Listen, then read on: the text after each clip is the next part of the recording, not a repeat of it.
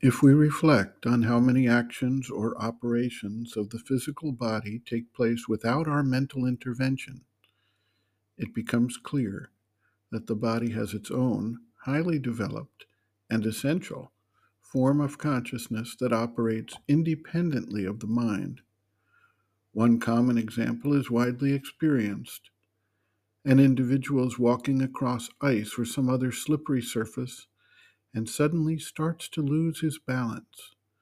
Before the mind can react, the body sets in motion a balancing routine, and in many cases, can prevent an outright fall to the ground. Other examples get into the entire complex mechanism of how the body's organs and internal functions occur.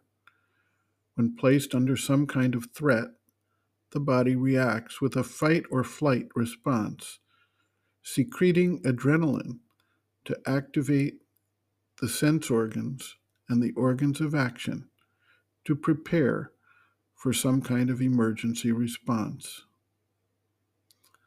Cellular energy production, the functioning of the digestive system, the detoxifying system of the kidneys, the blood sugar regulating action of the pancreas, the multiple actions of the liver, the metabolism regulating action of the thyroid, the responses of the body's immune systems, the master control of various glands through the pituitary, the chemistry underlying the need for sleep, the call of hunger and thirst, the method for carrying sense impressions across nervous pathways, and the function of neurotransmitters all represent bodily functionality that is not controlled or driven by the mental awareness directly.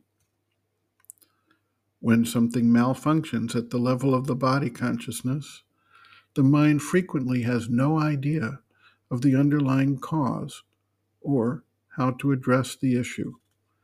This has led to the development of an enormous proliferation of specialized doctors, medical researchers, and extensive and highly detailed tests to try to figure out what is not working as expected in the automatic bodily metabolic systems, and thereby to try to intervene to help restore the balance if possible. While it is true that the mind and the vital can have impact on these bodily functions, it remains an indirect influence that does not entirely override or control the native function of the body. To the extent also that the bodily has undergone changes through a disease process, the support or pressure applied by the mind or the vital is not immediate, but must work through the body and its functions in a process that takes time. The body's consciousness is based on developments that have evolved through millennia and which may have their roots in the original stirrings of life in matter. For that to occur, changes in the physical substance of matter were required that developed into a physical consciousness that could support the movement of the life energy in matter. The relationships between systems, organs, functions have been replicated and refined as life forms became more complex and eventually began to adapt to the evolution of the mental consciousness and the additional needs that were recognized to create these support structures for life and mind in matter.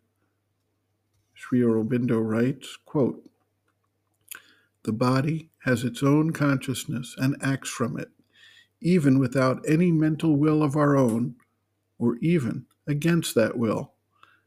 And our surface mind knows very little about this body consciousness feels it only in an imperfect way, sees only its results, and has the greatest difficulty in finding out their causes.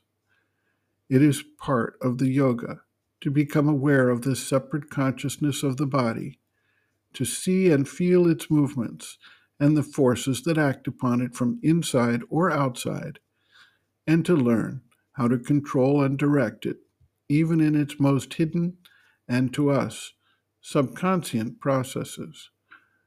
But the body consciousness itself is only part of the individualized physical consciousness in us, which we gather and build out of the secretly conscious forces of universal physical nature. End quote.